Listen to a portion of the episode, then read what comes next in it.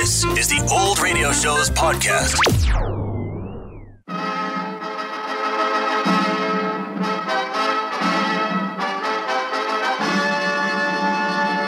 The National Broadcasting Company presents, transcribes Sir Laurence Olivier in Theatre Royal.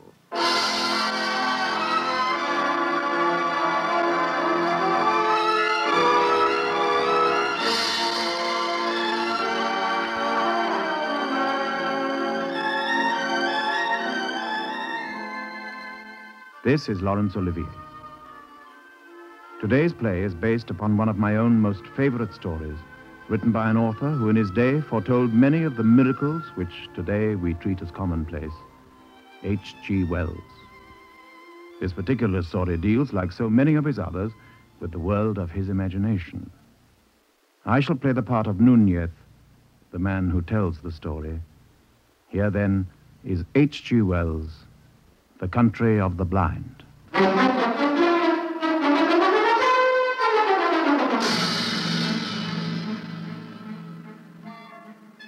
Three hundred miles and more from Chimborazo, one hundred from the snows of Cotopaxi, in the wildest wastes of the Ecuador Andes, there lies that mysterious mountain valley cut off from the world of men, the country of the blind. Long years ago, that valley had been accessible. Indeed, it had been settled and farmed by Peruvians who had fled there from the tyranny of their Spanish ruler. But then, in the 17th century, a violent volcanic eruption had brought down one whole side of Mount Arauca. The landslide had completely cut off the valley from the outside world. And ever since that day, the country of the blind had been no more than a legend. The legend was known to me, and I told it to the party of mountaineers to which I was acting as a guide in the attempt to climb Parascotopetl, the so-called Matterhorn of the Andes. And you say the valley is somewhere down there? Hmm, somewhere. Nobody remembers exactly where it lies. Nobody's been there for nearly 300 years. But why the country of the blind? One survivor of the original settlers escaped. He was out of the valley when the earthquake occurred. He said that the valley had everything that man could desire sweet water, pasture, good climate. The settlers had done very well there, despite the height and the wildness of the mountains that hemmed them in. But a strange disease had broken out and made all the children born there blind. Hmm. It was to seek some antidote or charm against this that he had left the valley and made his way down to the coastal belt. He'd come down to the coast to fetch some holy relics for his people by which they might be cured. Then, after the earthquake, of course, he was unable to get back to his people. He died in the silver mine. And the story he had brought back to the coast became a legend. Hmm, quite a pretty one. I dare say his people had contracted snow blindness, if it's as bad down there as it is up here. Oh, I don't think they had any snow to bother about. The valley must be several thousand feet below us, down there, under the mists, somewhere. Climate was supposed to be very temperate. Well, that's more than I can say for this ridge. Perhaps the mist will clear in the morning and we'll get a sight of the place. Hmm, perhaps so. But the peak seems to act as a sort of cloud trap, clear on this side of the ridge, misty on the other. Are there supposed to be people still living there? Oh, according to the legend, yes. Nobody knows, as nobody's ever been there since. Hmm, we might try and get down there after we've made the summit. no chance of that, I'm afraid. Beyond the ridge, there's a sheer precipice, a thousand feet or more.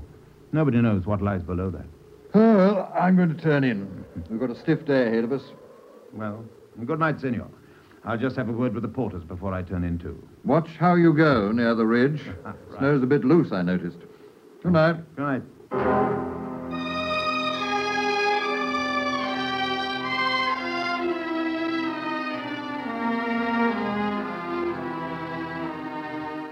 Our camp was at the foot of the last leg of the climb, on a sheltering shelf of rock just over the ridge by which we had come up. I checked our equipment with the porters and went on 20 or 30 yards to the edge. It was bright moonlight, and below me the clouds lay silent as a vast and glittering snowfield. Suddenly I felt a tremor in the hard snow under my feet. I, I jumped back, I slipped, and I felt myself falling, falling over the sheer edge of the shallow. Ah!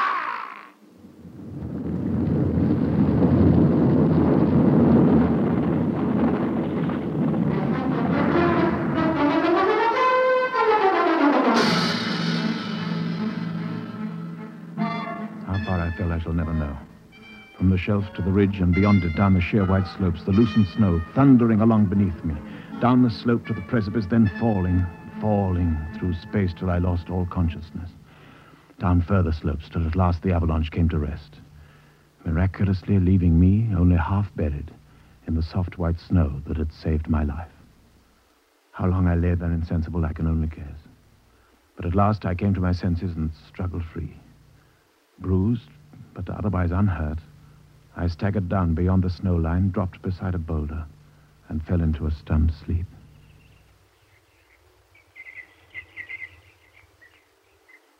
When I woke, it was broad daylight. and The birds were singing in the trees below me. I dragged myself to my feet and gazed about me. Behind the sheer white wall of the mountain towered up to the clouds. There was no hope of climbing back to safety that way. My only hope was to go on, down by the screes and corries to the trees, down through them to the hidden valley. The climb might be difficult, but at least it was possible.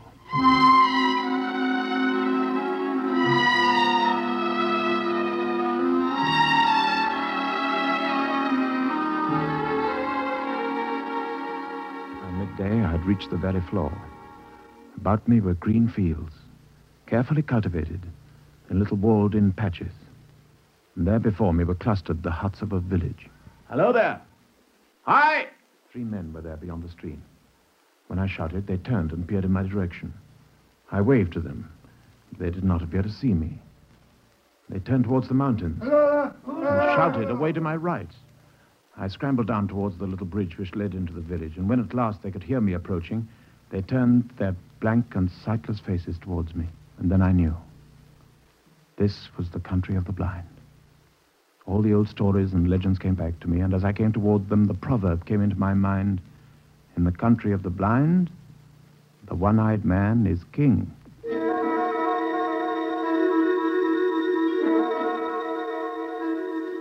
My name is Nunez, Jose Nunez, the guide from Bogota, beyond the mountains.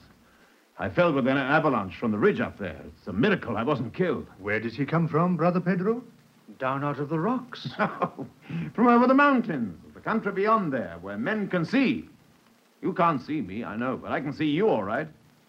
I come from near Bogota, where nobody has lost their sight. Lost their sight? What is sight? Let me feel you, stranger. Uh, le- let me feel your face. Why why are you afraid to be felt? Well, yeah, well, mind my eyes, um, carefully. Eyes? He's a strange creature. Fe- Feel the coarseness of his hair like a llama's, and the roughness of his chin. Oh, rough as the rocks that begot him. Oh, well, well, perhaps he will grow finer. Uh, carefully, uh, don't prod my eyes like He that. He speaks. He, certainly he is a man. And you have come into the world. Out of the world. Over mountains and glaciers, right over there. The world beyond the mountains. The real world that goes down 12 days' journey to the sea. Let us take him to the elders. This is a marvelous thing. Uh, uh, take my hand. Take your hand, but I tell you I can see. See?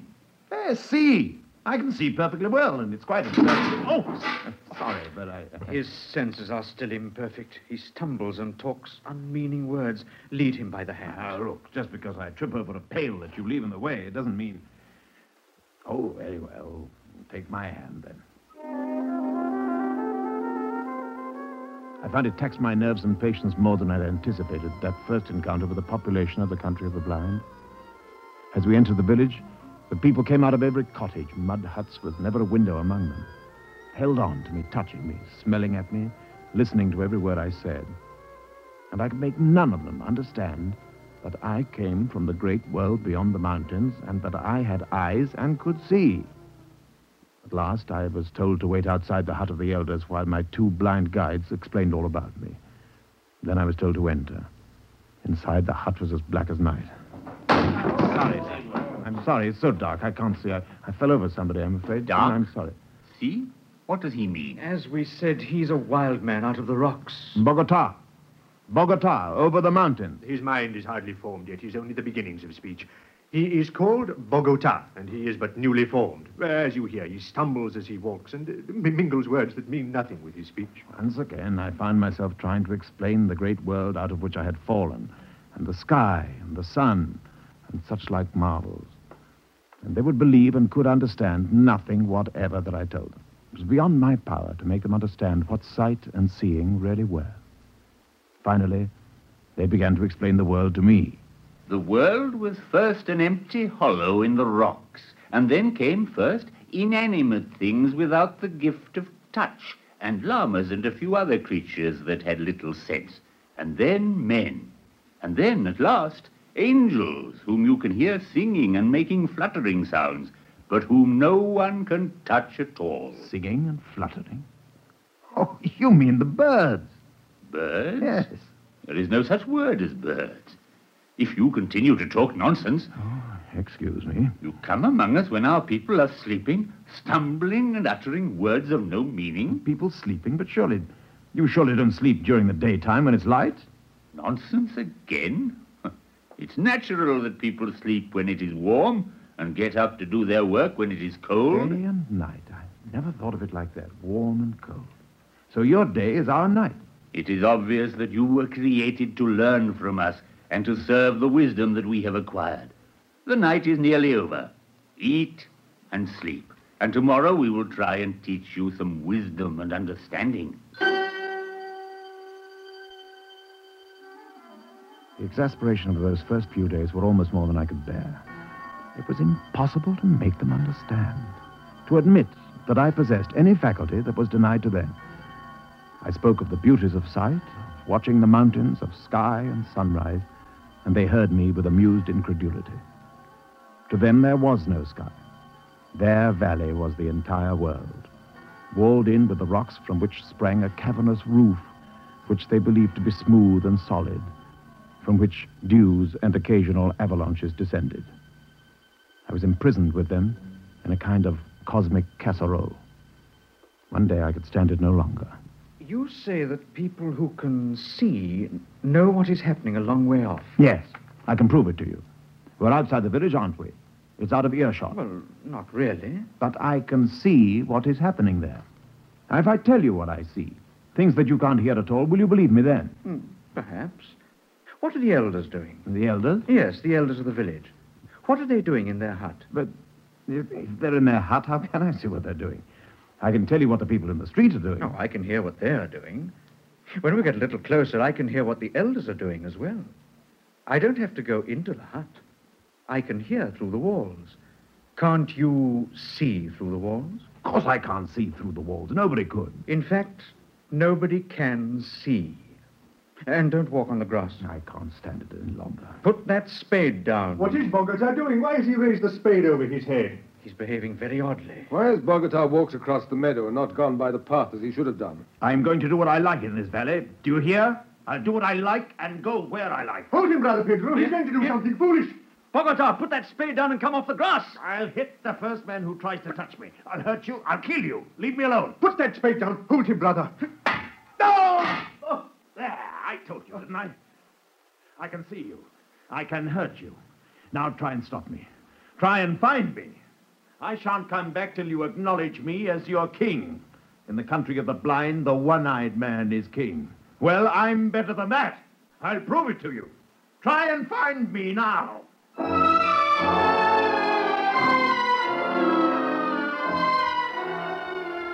I stayed outside the wall of the Valley of the Blind for two days and nights without food or shelter.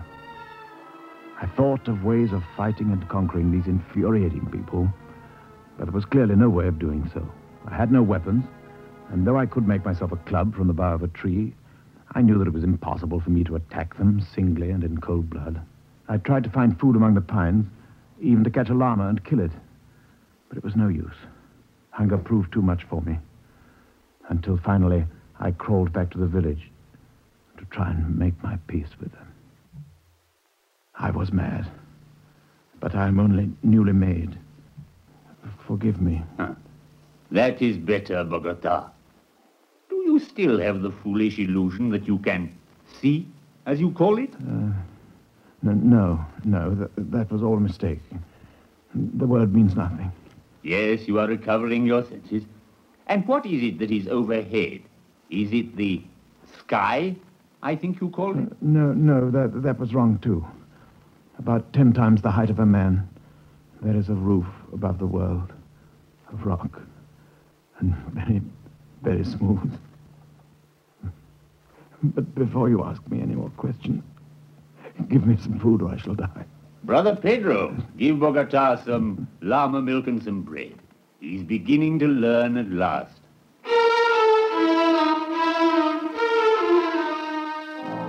I had expected dire punishment, but these people were capable of toleration. They regarded my rebellion as but one more proof of my general idiocy and inferiority. And after they had whipped me, they appointed me to do the simplest and heaviest work in the fields.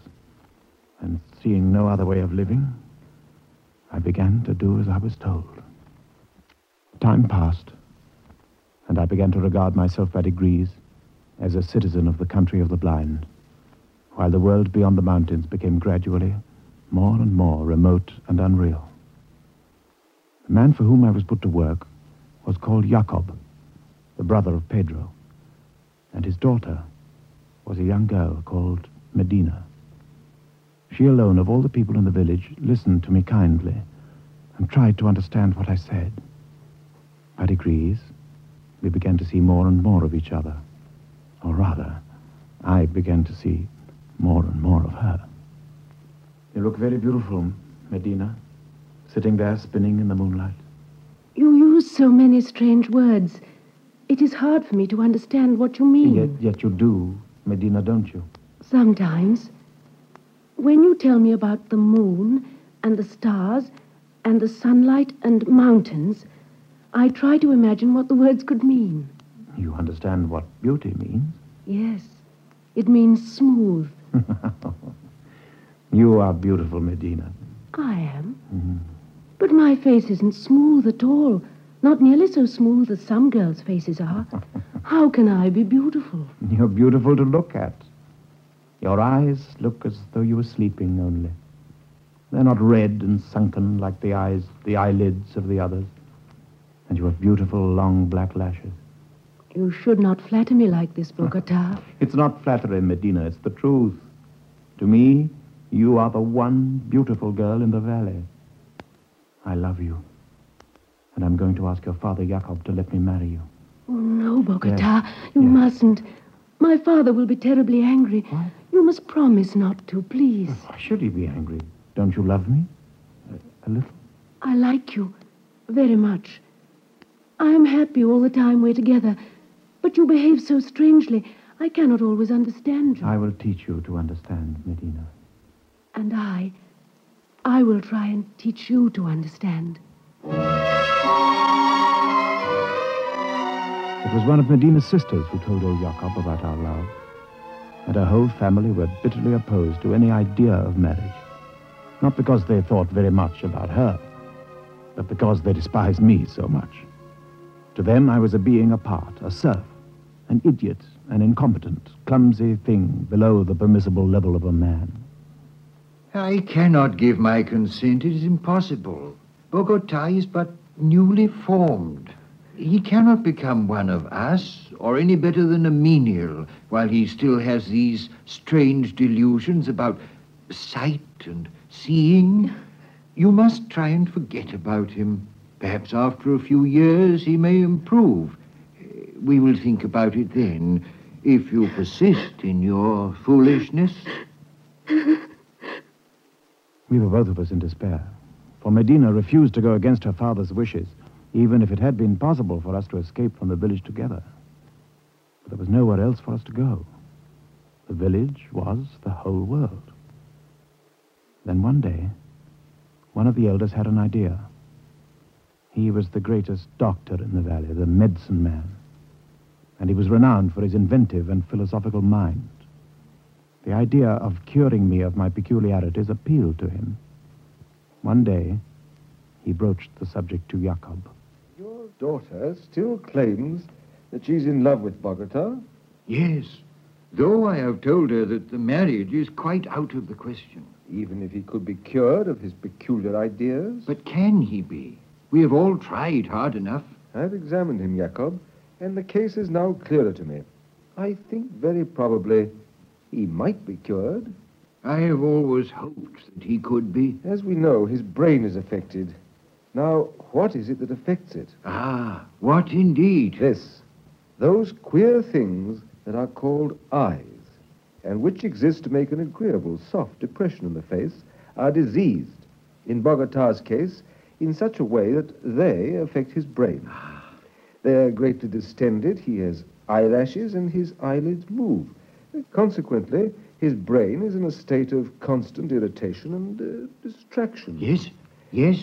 And uh, I think I may say with tolerable certainty that in order to cure him completely, all that we need to do is a simple and easy surgical operation, namely, uh, to remove those irritant bodies. And then he will be sane? Then he will be perfectly sane and quite an admirable citizen. Thank heaven for science. Bogota, did you hear what Brother Doctor says? Yes. Yes, it's outrageous. Monstrous suggestion. The doctor's out of his mind. One might think that you did not care for my daughter by the way you are behaving. Of course, the idea of losing my sight, of willingly surrendering the most precious of all gifts, was more than I could bear. Refused even to entertain the idea, to discuss it with Yakov or the doctor or the village elders, all of whom begged me to realize that their only wish was to help me, to make me as normal and blind as themselves. To them, the very idea of sight was meaningless. Never having enjoyed the blessing, they, they could regard it only as some disorder of the brain.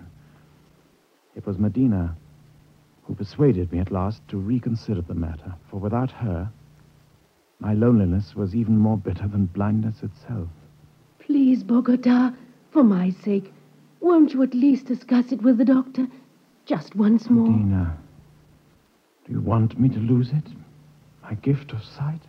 I do not want you to be unhappy, dearest. I could only make you understand. There are the beautiful things that I know so well. The beautiful little things. The flowers, the lichens among the rocks. The lightness and softness on a piece of fur. The far sky with its drifting down of clouds. The sunsets and the stars. And there is you. For you alone it is good to have sight. To see your sweet, serene face your kindly lips, your dear, beautiful hands folded together.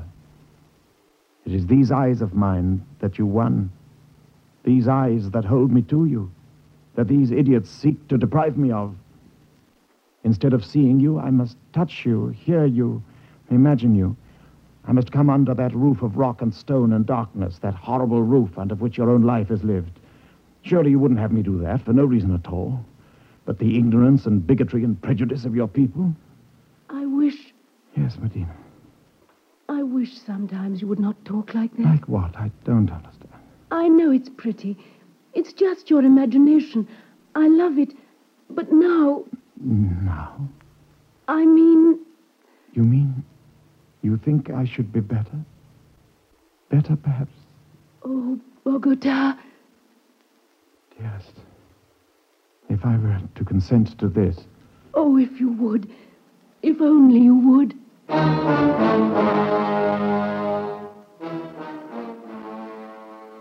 For a week before the operation that was to raise me from my servitude and inferiority to the level of a blind citizen, I knew nothing of sleep, of course. All through the warm sunlit hours, while the others slumbered happily, I sat brooding or wandering aimlessly, trying to bring my mind to bear on my dilemma. I had given my answer, given my consent. Still, I was not sure. And at last, work time was over. The sun rose in splendor over the golden crests of the mountains. And my last day of vision began.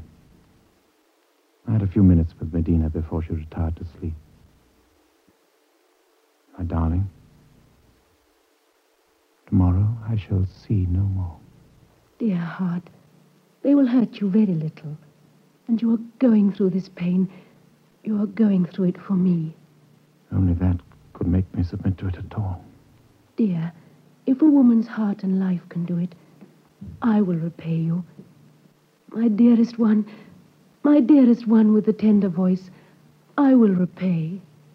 You've never looked more beautiful than you do this minute, as the sun rises over the mountains behind you. Can you feel its warmth on your hair?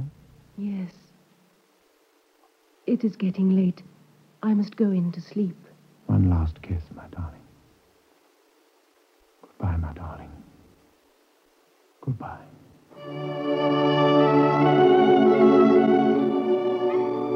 I walked slowly down to a lonely place I knew, the meadows were beautiful with white narcissus. There I would remain until the hour of sacrifice should come. Keep to the pathway, Bogota. Don't walk on the grass. I waited till the whole village was asleep, then stood there in the cool, moist grass to watch the morning. The morning like an angel in a golden armor marching down the steeps. And as I watched that blaze of light, it seemed to me that before such splendor, I and this blind world in the valley and my love and all were no more than a pit of sin. I did not turn aside as I'd meant to do, but went slowly on across the bridge, through the circling wall of the valley, and out upon the rocks. And my eyes were always upon the sunlit ice and snow above me. I saw their infinite beauty, and my imagination soared over them to the things beyond.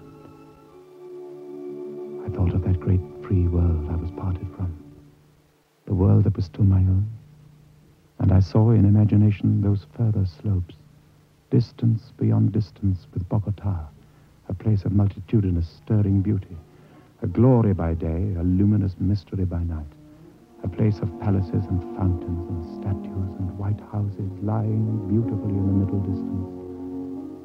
And there, unpent by mountains, I saw the sky.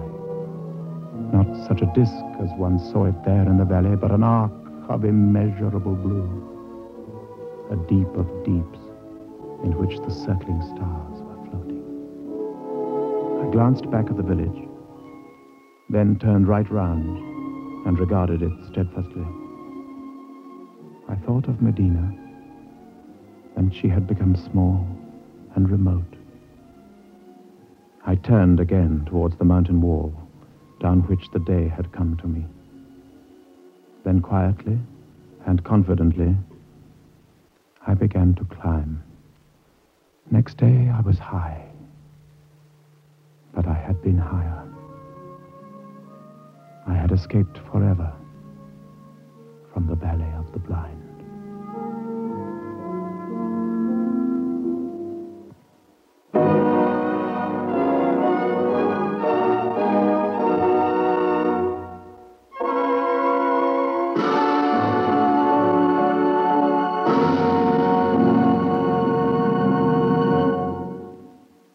This is Laurence Olivier again. I should like to extend, as usual, my thanks to our cast, who included this week Gabrielle Blunt, Keith Pyatt, Stephen Jack, Donald Bissett, Anthony Carey, Roger Delgado, and Robert Rietti. Au revoir, and thank you.